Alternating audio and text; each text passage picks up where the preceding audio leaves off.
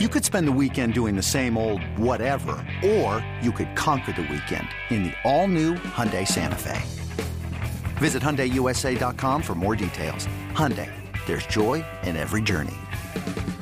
This episode is brought to you by Progressive Insurance. Whether you love true crime or comedy, celebrity interviews or news, you call the shots on what's in your podcast queue. And guess what? Now you can call them on your auto insurance too, with the Name Your Price tool from Progressive. It works just the way it sounds. You tell Progressive how much you want to pay for car insurance, and they'll show you coverage options that fit your budget. Get your quote today at Progressive.com to join the over 28 million drivers who trust Progressive. Progressive Casualty Insurance Company and Affiliates. Price and coverage match limited by state law.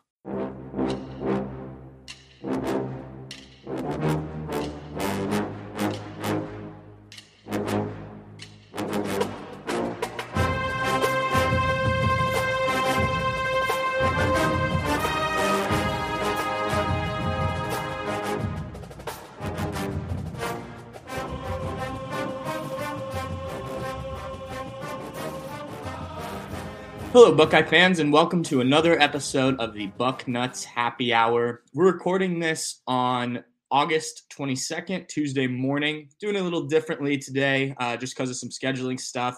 So we're not recording live. We had the BM5 that was recording the live version basically right before this, so we couldn't make it work with our setup. So this will be available where you normally find the Morning 5 and the Happy Hour. It just won't be the live version. And no beer today, at least not yet. I'm starting the day with water. It's too early for this on Tuesday. So we'll get back to a more normal schedule with the Happy Hour, maybe even do another one later this week, but definitely next week as we head into Ohio State's first game. We're going to talk some Buckeyes for sure during this podcast. Some big news coming out of Ohio State yesterday, Monday, when we got the chance to meet with Ryan Day. But first, we want to do something a little different. And Ohio State's obviously got three games to start the year, beginning with Indiana to open the season. But that week 4 game, I think, is the one that everyone has circled. And we wanted to kind of get a head start on talking about that. And because we're part of the 247 Sports Network, that's not hard to do. So I reached out to our friend Tim O'Malley over at Irish Illustrated. Tim, thanks for joining me. As we were just talking about before we started recording, you're about to head over to Dublin for Notre Dame's first game of the season. So I know you're busy, but I do appreciate you jumping on here for a few minutes with us. Yeah, it's a unique start. I'm glad to do it because this was actually supposed to open the COVID season in 2020. Yeah. So that's be fun to get out there. Yeah, I think I wish Ohio State would do something like that. I mean, I always love that first weekend when Ohio State's played like on a Thursday night and I can just watch college football. Right. But right. Chance to go over to Ireland for a trip would not be terrible at all. That's, I assume based on your last name and my last name that we're both Irish here. So pretty cool opportunity.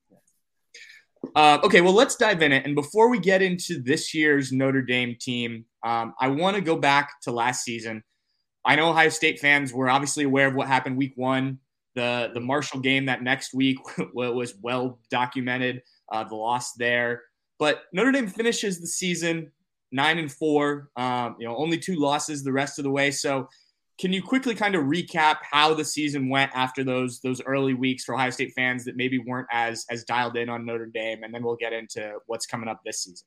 Yeah, I think it's important to note, I believe Ohio State beat Notre Dame twice with that win in Columbus. I think they got them the next week too with the Marshall preparation. Now, Marshall did kind of outplay Notre Dame. Tyler Buckner really struggled throwing the ball. Marshall had 2 strengths, I think, and that was 2 corners that are NFL worthy. They were going against subpar wide receivers that were very young, and they shut him down. They got Buckner twice, 1 for a pick 6 that sealed the game. The recovery from – and then Buckner was lost for the season at that point until the Gator Bowl. The recovery from that was pretty impressive. It would have been I think people would have been talking about Freeman a little more if when you said they went 9-2 the rest of the way. That's exactly true. Had they gone 10-1 in either way, had they had they not laid an egg against Stanford, which is much worse than the Marshall loss for Ohio State fans that didn't watch Stanford last year. They were terrible. Marshall was a better team than Stanford.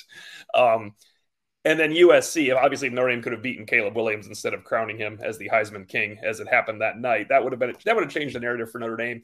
Instead, it became a big Gator Bowl. There's really no such thing in 2022, but it was for Marcus Freeman, I think. I think going 8-5 there and losing to USC and South Carolina to end the season would have been a bad way to end his first year. You figure you lose your first two and your last two. That's never something that Notre Dame fans are going to accept. So it was a season below expectations because you can't lose to Marshall if you're named Notre Dame.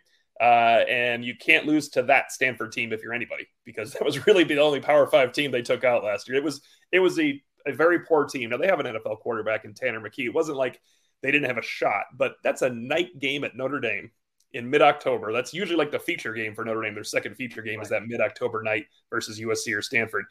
I don't know how you come up lame in that one, but they did, and I think that is what really created an issue for Irish fans. Of course, 3 weeks later, they destroyed number 4 Clemson at home, and all was forgotten at that point for Notre Dame fans that wanted to be happy because they like Marcus Freeman.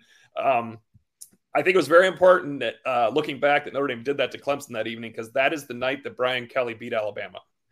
Notre Dame had lost to Clemson when Brian Kelly beat Alabama. There would have been an issue. So it was a pretty big rebound by Freeman. Could have been huge if they would have gotten that USC game, but Caleb Williams was too good for them that day. Okay, as you look ahead to this year, Marcus Freeman, year two, just kind of what are your expectations? And we'll go into the kind of specifics here in a minute, but just generally your expectations coming into this season. And obviously we'll focus on the Ohio State game more later and as we get closer, but what are you kind of expecting from the Irish this year? You know, the oddity is we're not going to know anything about Notre Dame, I don't think, until after week 3 when they come back from NC State, because they play their first ever FCS team after they play Navy, Tennessee State. Part of the reasoning for that is a viable game to have without a break when they come back from Dublin. They don't. Last time they went to Dublin in 2012, they ended up going undefeated, but the game they almost lost was week 2 against Purdue. They won on a field goal at the last second. Tommy Reese actually came in to rally them for the game-winning drive there for a field goal. You don't want to come back and play a real team, and no disrespect, but you want to play an FCS team in that situation. Yeah. So we won't know much about Notre Dame because, I mean, Navy's a viable opponent for Notre Dame. They always have been. If you can't beat Navy with this extra time to prepare, though, usually Navy gets you in a tricky spot. And usually Navy is a pretty good – right now this doesn't project as a really good Navy team that we can see. They should have a pretty good defense, so I would think Notre Dame would handle Navy. Some weird stuff with a new coach and the opener, of course, in Brian Newberry, but that game at NC State, the first road game, Sam Hartman, actually in his last 2 games against NC State, I think he's thrown 5 picks.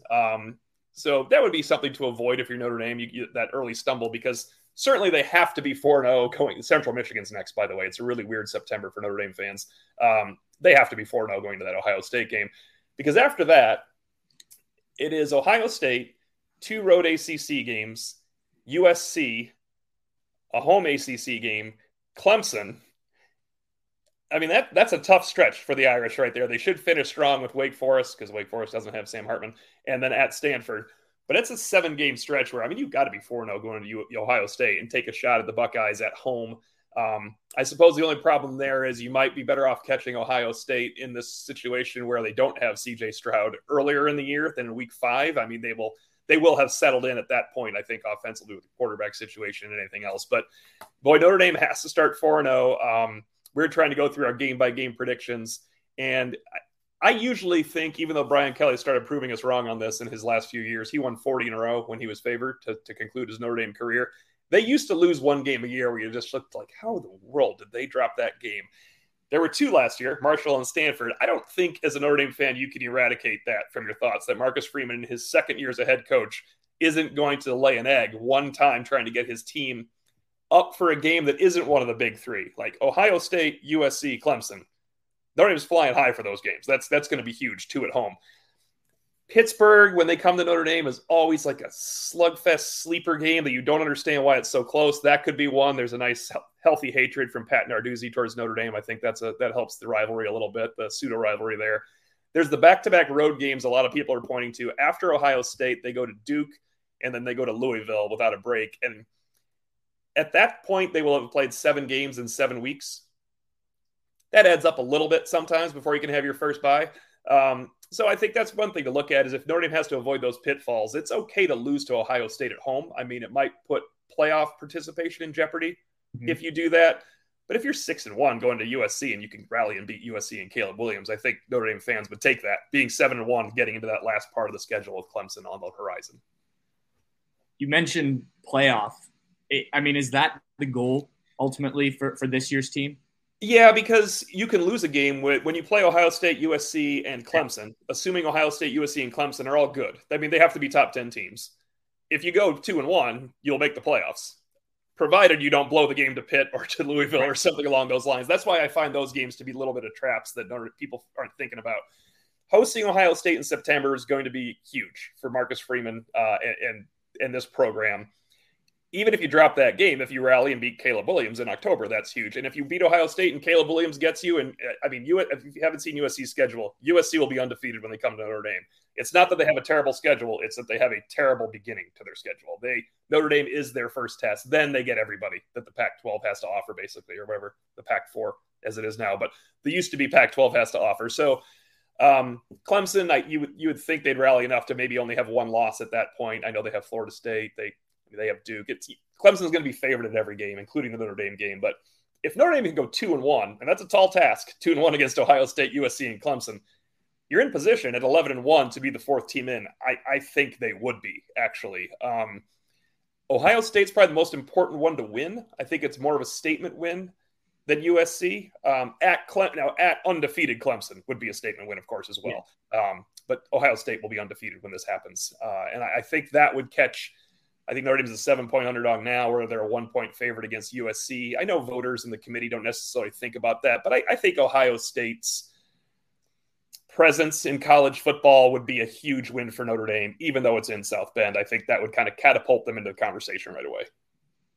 I think these early non-conference games are always so interesting because, like you said, we don't tend to know a lot about the team. I mean, we cover the preseason and whatnot, but those are the games that kind of start to dictate how the rest of the year works, right? So I think this game, obviously last year it was telling for both teams, but we do get a little bit of a preview. You mentioned Notre Dame's schedule. Ohio State does have a Big Ten game to open the season, so we will know a little bit about both teams, but not a ton. So now, if your listeners don't know. The Tennessee State game, Eddie George is the head coach. I don't know if Ohio State fans know that. It's an HBCU. That's the first HBCU Notre Dame is playing. But having Eddie George as the head coach coming to South Bend is going to be pretty cool. It's just obviously an overmatched team.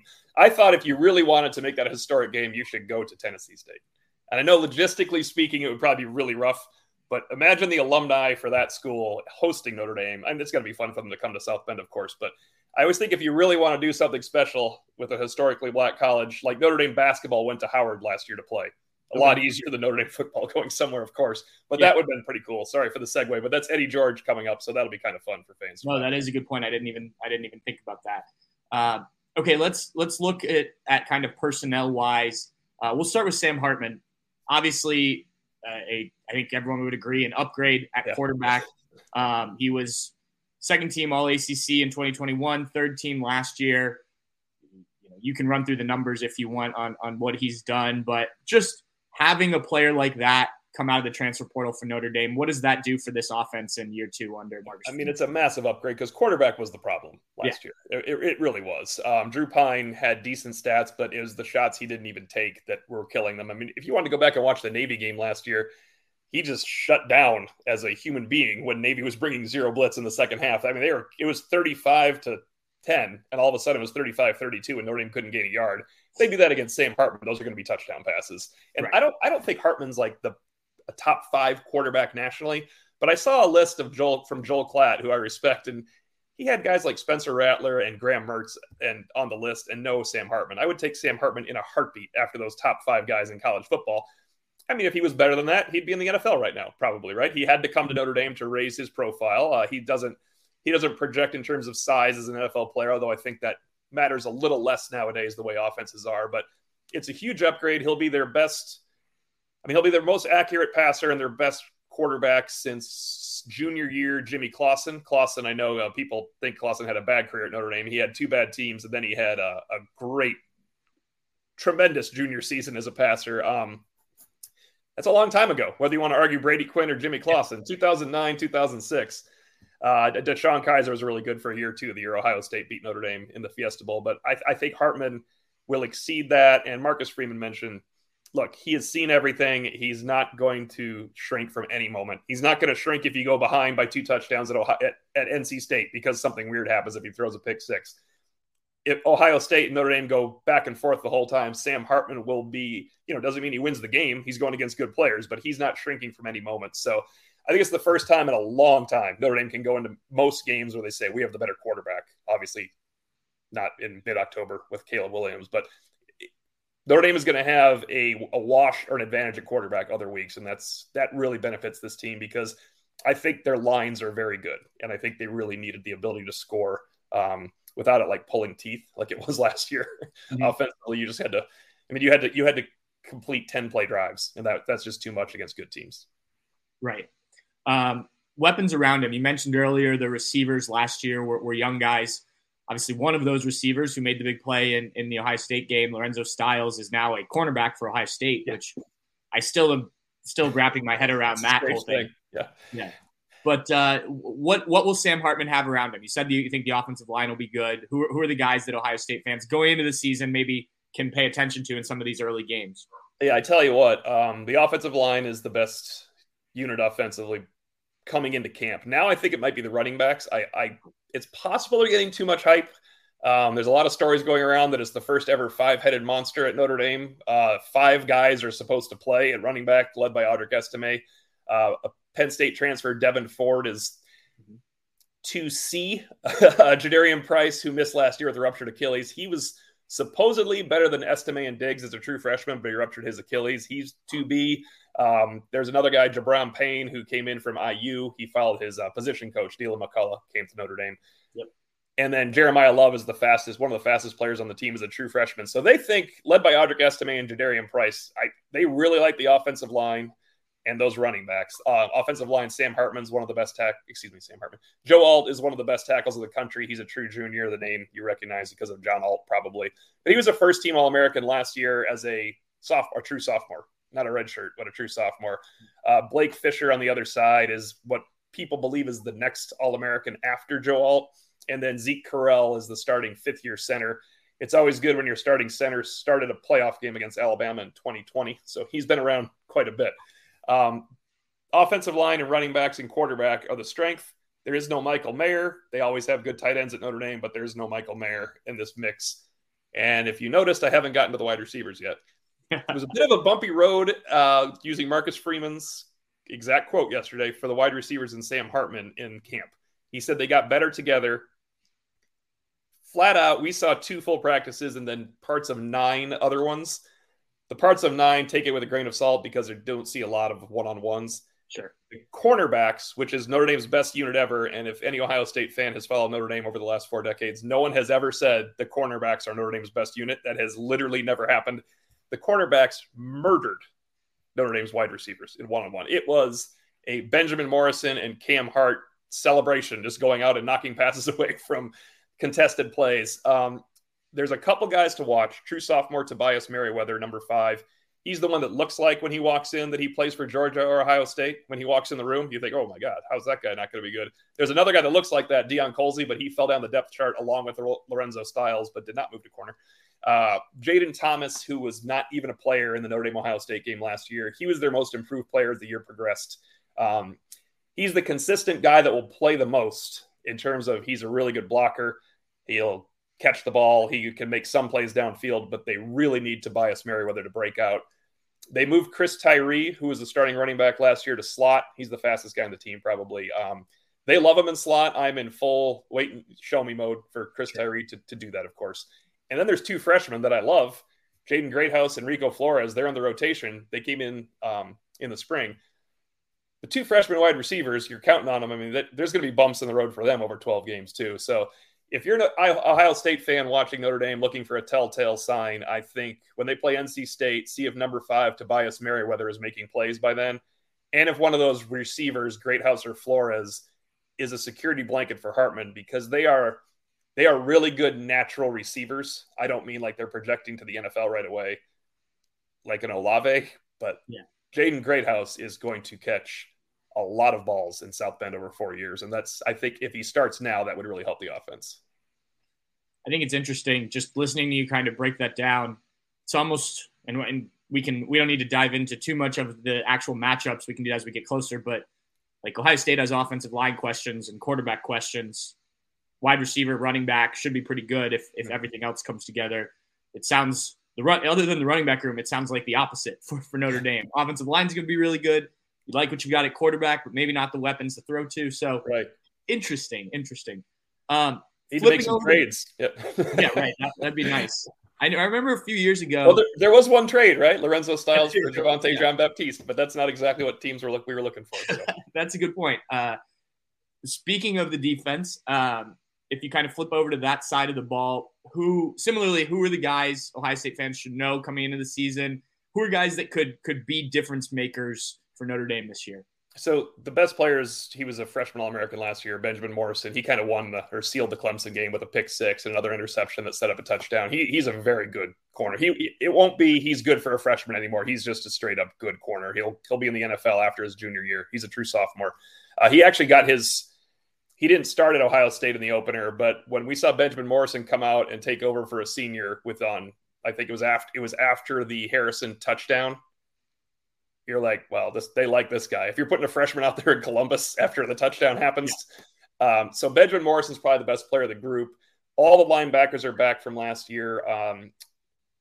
There's going to be a really heavy rotation at corner. They will go 5 deep at corner, 5 deep at safety, 4 deep at linebacker when they play 2 or 3. I think they might be a nickel defense. They're trying not to let that out every time they talk to us, but the way they talk about personnel, it just sounds like they're trying to be a nickel defense. They got a graduate transfer, Thomas Harper from Oklahoma State, who's been a nickel starter in the Big 12 for a few years.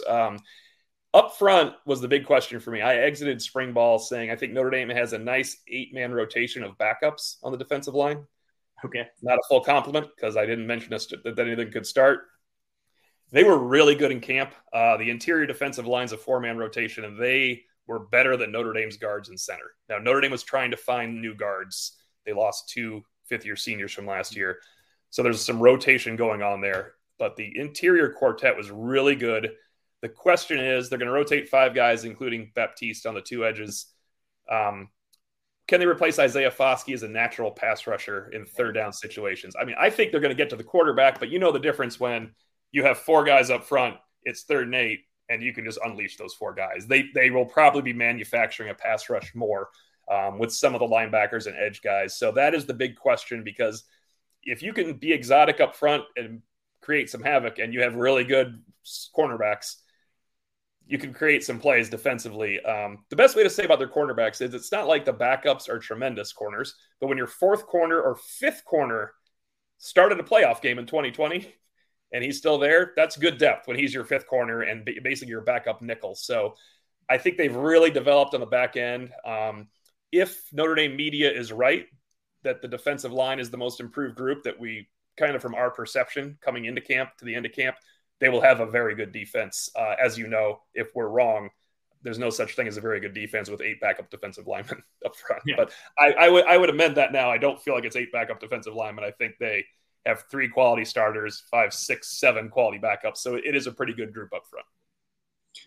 Let me ask you this.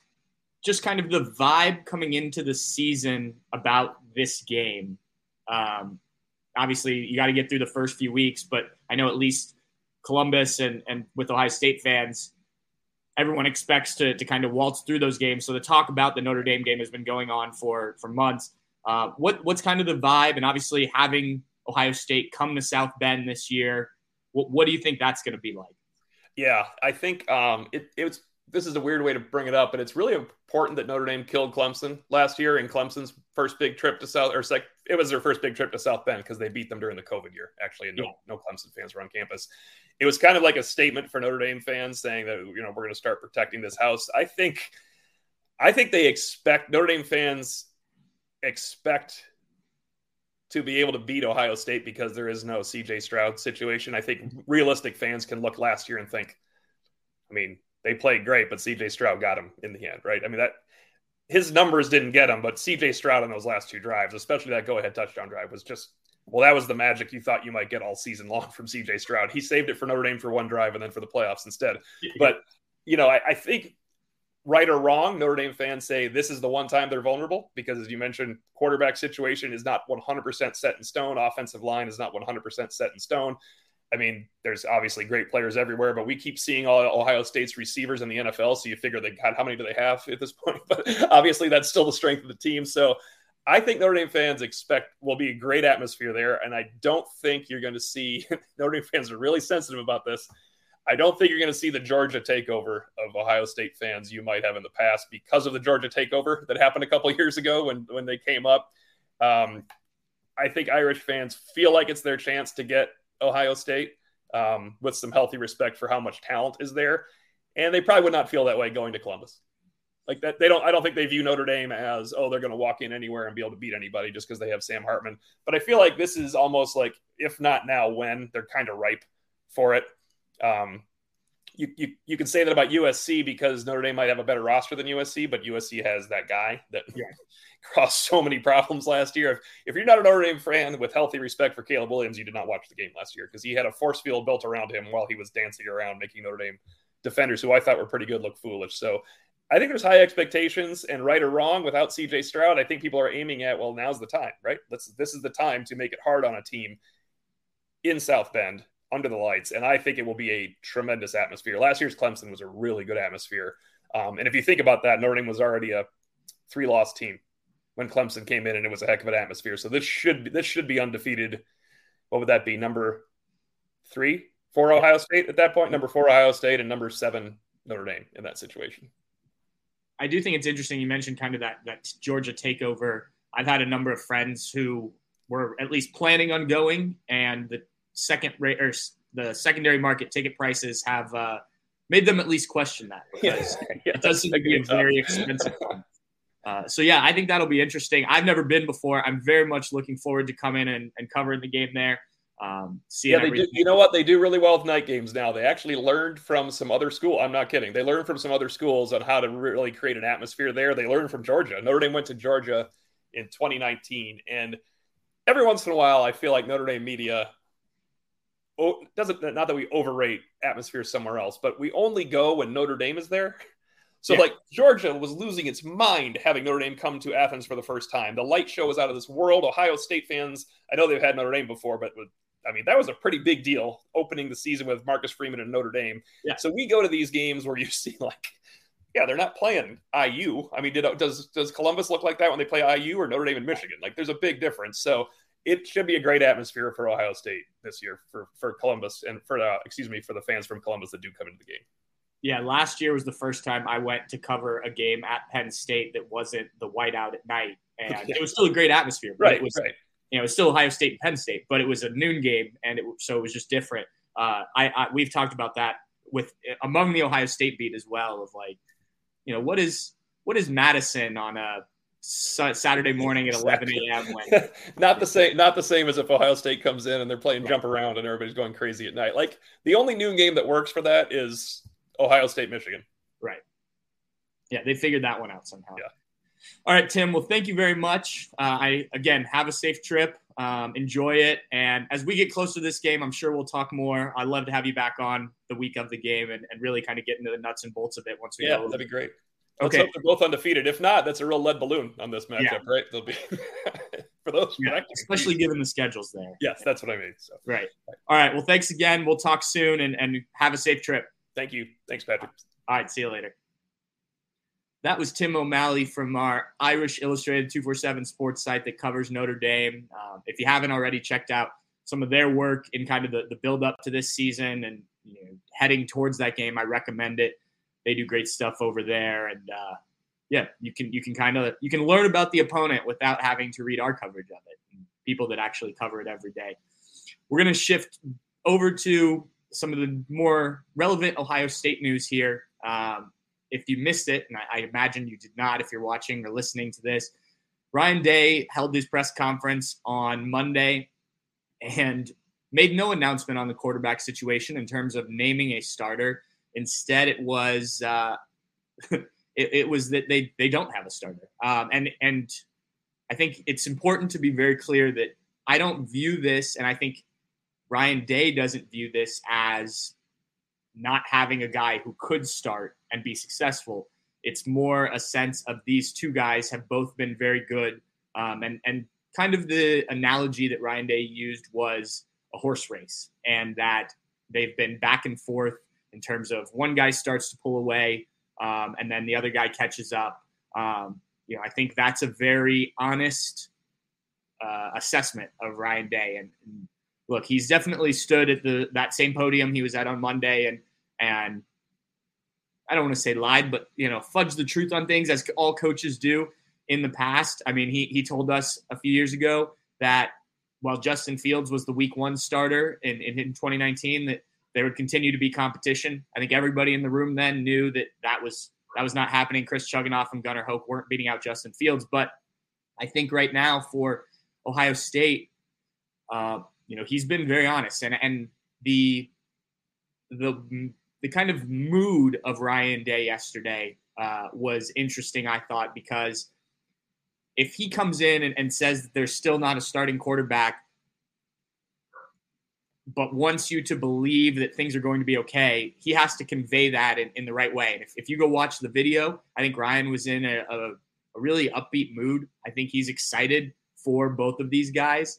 I view this competition differently than I think a lot of them have in the past, and especially ones where you do end up playing both quarterbacks. And we'll still see if that happens, and I want to touch on that in a second. But I think a lot of times when you have this situation, you've got kind of the incumbent guy who's been good, not great, and then you have this young guy that everyone's really excited about that was probably pretty highly recruited.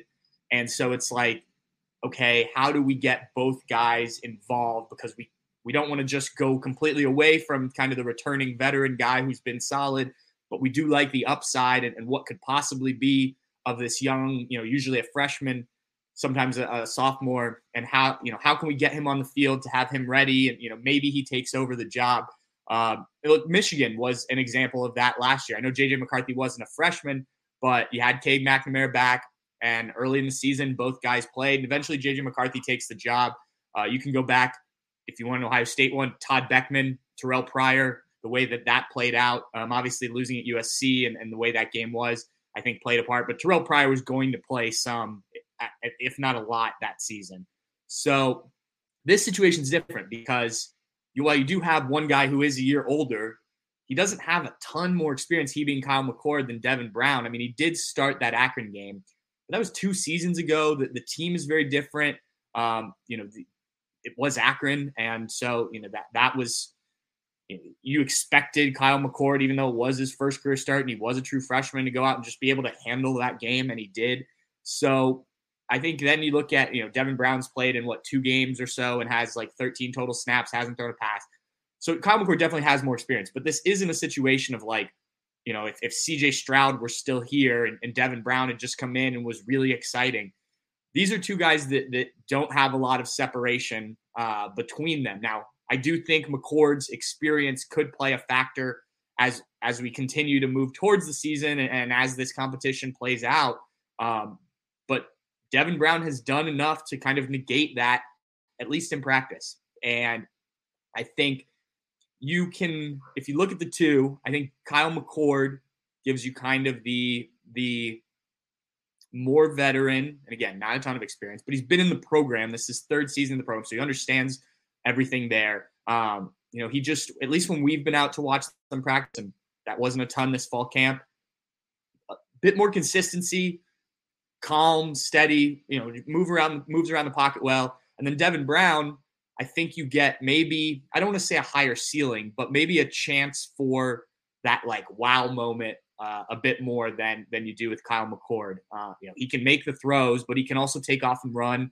He does have, even though Kyle McCord pushes back on this, he's the more athletic of the two, or at least the more willing to run. And Kyle is not as much of a statue as CJ Stroud was through most of his Ohio State career, but he's definitely more on the pocket passer side than the dual threat side. And so I think when you watch the two guys play, okay, so maybe Kyle's completion percentage is better on a given day, but you just see what Devin Brown can do And remember, they're not completely live, even in these scrimmages. You're not hitting the quarterback. So Devin Brown isn't really able to – he is able, but he's not needed to do as much of the mobile stuff.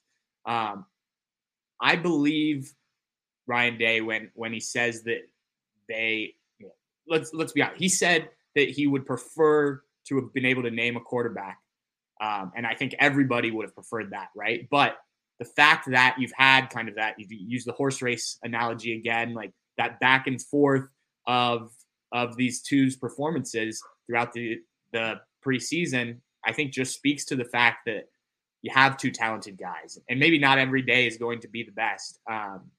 So how does this play out? How does this work? And I think that's the question. And I think that's what Ryan Day and his staff are still trying to figure out. And we'll continue to figure out in the week plus that, almost 2 weeks that we've got until the start of the season. I don't know if they go, Kyle McCord goes out, for example, for out for the first two series. Devin Brown takes the next two series. That's one approach. You could also have different guys in for different packages. Does Kyle McCord take certain plays? And when you need kind of the dual threat nature of Devin Brown, maybe the red zone type things. To me, that's something that still has to be determined if they're going to go in this direction and actually play both guys meaningful snaps in some of these earlier games. I want to remind everyone, still the rest of this week of practice and then all of next week of practice. And Ryan Day didn't say they definitely will play both guys, equally against Indiana. He just said that not one guy has separated to this point.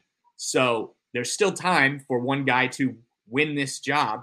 I think also you could get into that Indiana game, and whichever guy starts, if they come out in a really good rhythm, are you going to take them off to then just put in the other guy? And, I think you've seen that in similar quarterback, two quarterbacks, not systems, but when there isn't a guy that's been named. So to me, it would not be surprising if Ryan, it doesn't necessarily name a starter, but that one guy kind of becomes that guy, whether that's in game and, you're in Bloomington and one of the guys, like I said, is just cooking and you're like, okay, we're going to roll with him at least for now. Or if that's maybe in the days leading up to the game. And I do think it's interesting because, and Ryan Day's talked about this, it's hard to get a complete feel for a quarterback. And not just because they don't get hit in practice, but you need to see the guy in a game to like really know. And I think that was the case with CJ Stroud. I think everyone was, this was, going into his second year at Ohio State, everyone was pretty sure he was going to be the starter, whether Ohio State had announced it or not. I think coming out of spring, it was pretty obvious that he was the guy ahead, even if they didn't want to say as much. But you hadn't seen him in a game other than, a couple snaps here or there as a freshman, and really just had that one run against Michigan State. Did have to come in, I think, in the playoff quickly for Justin Fields, but didn't have to do anything. So you just don't know. Like you can do all the things in practice and you set up stuff in practice to be as game-like as possible, and you have these scrimmages. But without preseason football, and even that's not the same as a regular season game, right? You won't know until you get out there and the lights are on, the ball's kicked. And I think that's true with both Kyle McCord or Devin Brown, and maybe a little bit more so for Devin Brown just because he hasn't done it nearly as much. But again, like I said before, Kyle McCord, it's not a ton of experience, and it's not – experience doing anything. It's not like when Dwayne Haskins had to come in against Michigan and you were like, oh, this guy can handle it. You knew that. And probably the difference between him and Joe Burrow was the fact that he did go out in meaningful moments and make some throws and lead the team. And it's not just the throws, right? This has to be the leader of the offense, and the offense has to respond to this guy. And I think Kyle McCord and Devin Brown both have different personalities, and Ryan Day said that he's kept a close eye on kind of how the team responds to either guy, and that is certainly part of the conversation here. I think it's interesting, too, that taking all of that into account, Ryan Day said he wanted to get a sense of how his staff felt. Ultimately, this is going to come down to his decision, but so he took a poll after the second scrimmage on Saturday, and he said it was nearly split down the middle, that each of the coaches And I think this is probably why there hasn't been a ton of consensus either way when we report on things, is because people are split. And I think coaches change it. Coaches' opinions on which guy should be the starter have probably changed throughout practice as, like you said, you got that back and forth. Now, can this work? I think if you were going into the Notre Dame game without a starting quarterback, I think that is problematic for the most part. I think you would like to have a guy who's going to go out there, you're confident in, the offense is confident in, you know how you're going to game plan it and all that for, you know, the biggest game of the early portion of the season.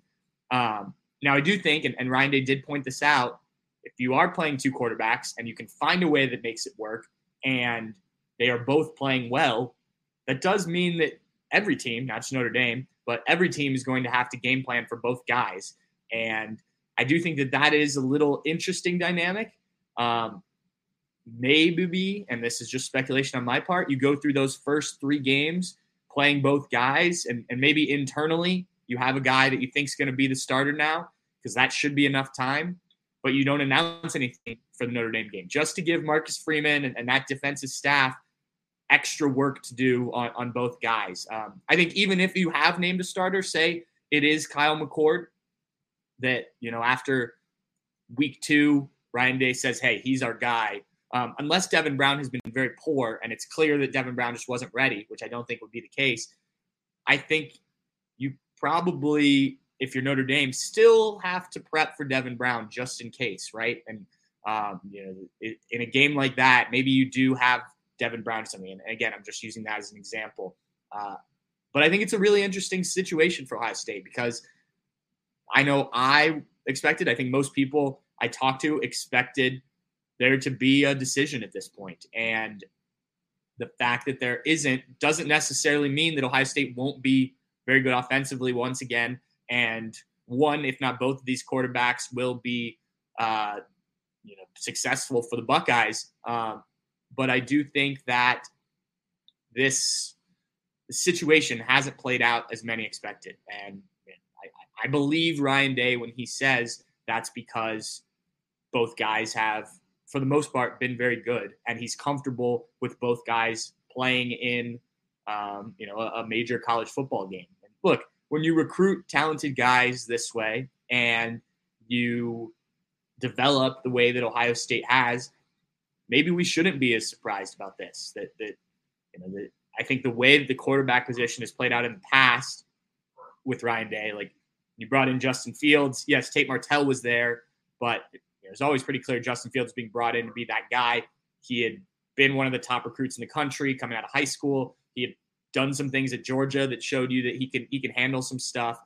So you expected that. CJ Stroud, yes, he had to compete against Jack Miller and Kyle McCord, but that competition, I don't think, it certainly didn't go on as long as this one. This, to me, and I've said this all offseason, was the first real true competition under Ryan Day's watch, with two guys that both could successfully lead this program, at least this offense. So, it's interesting that we said that all offseason, and now we sit here less than 2 weeks from the first game, and there still hasn't been a situation made, because this very real competition is still playing itself out. If I were to look into a crystal ball and give kind of my prediction, let me say this. Ryan Day was asked that there's kind of a thought process of, well, if you have two guys that are about equal, do you play the younger guy? Because maybe there's a higher ceiling there. They're going to be there longer.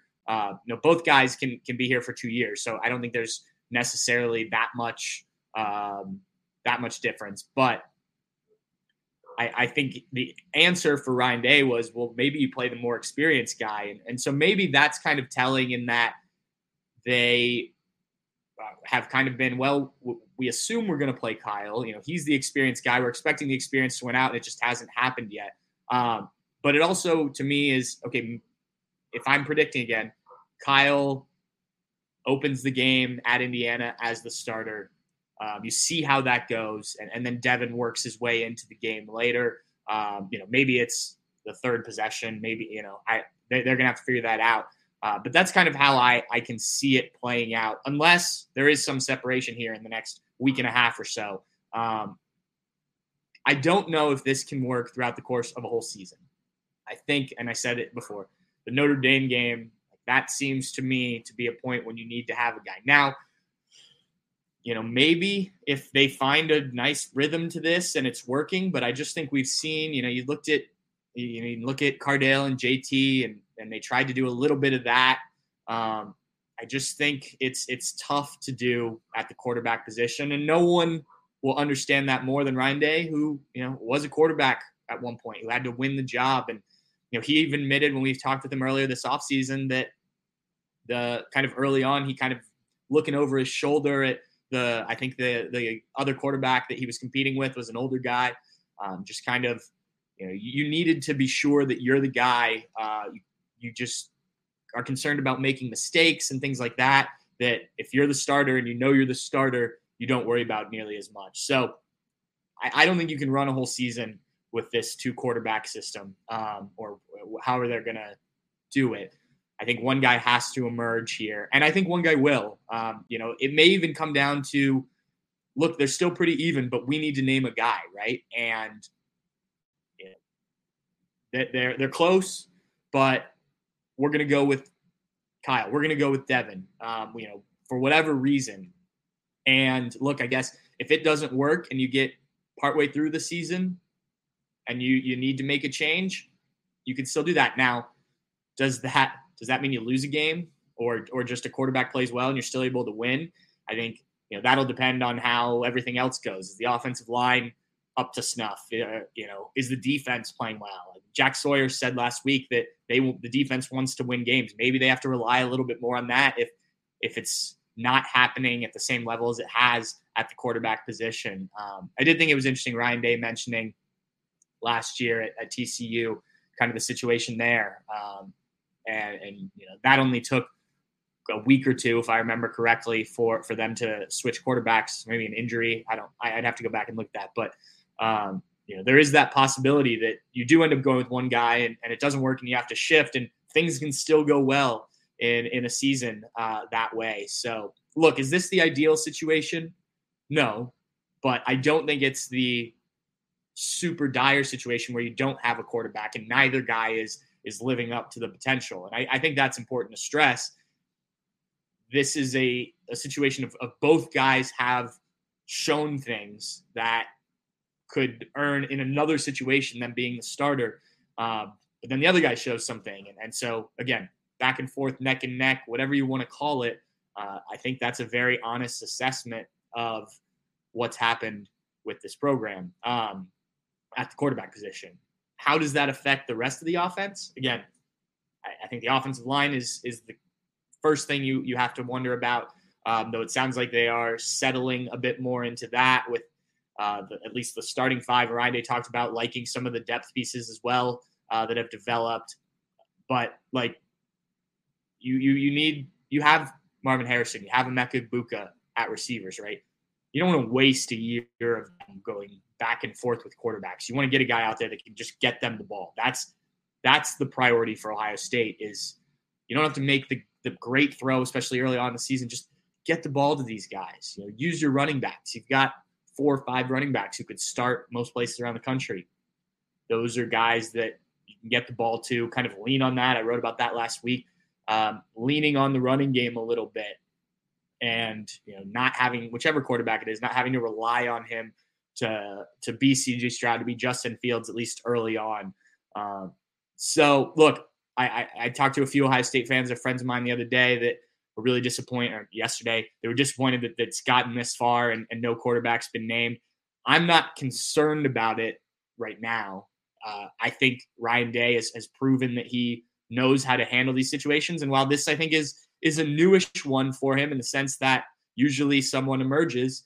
I trust that they will handle it well enough to win games. So, like I said before, I think at some point they will have to name a guy and just go with that for at least a few games and see how it goes.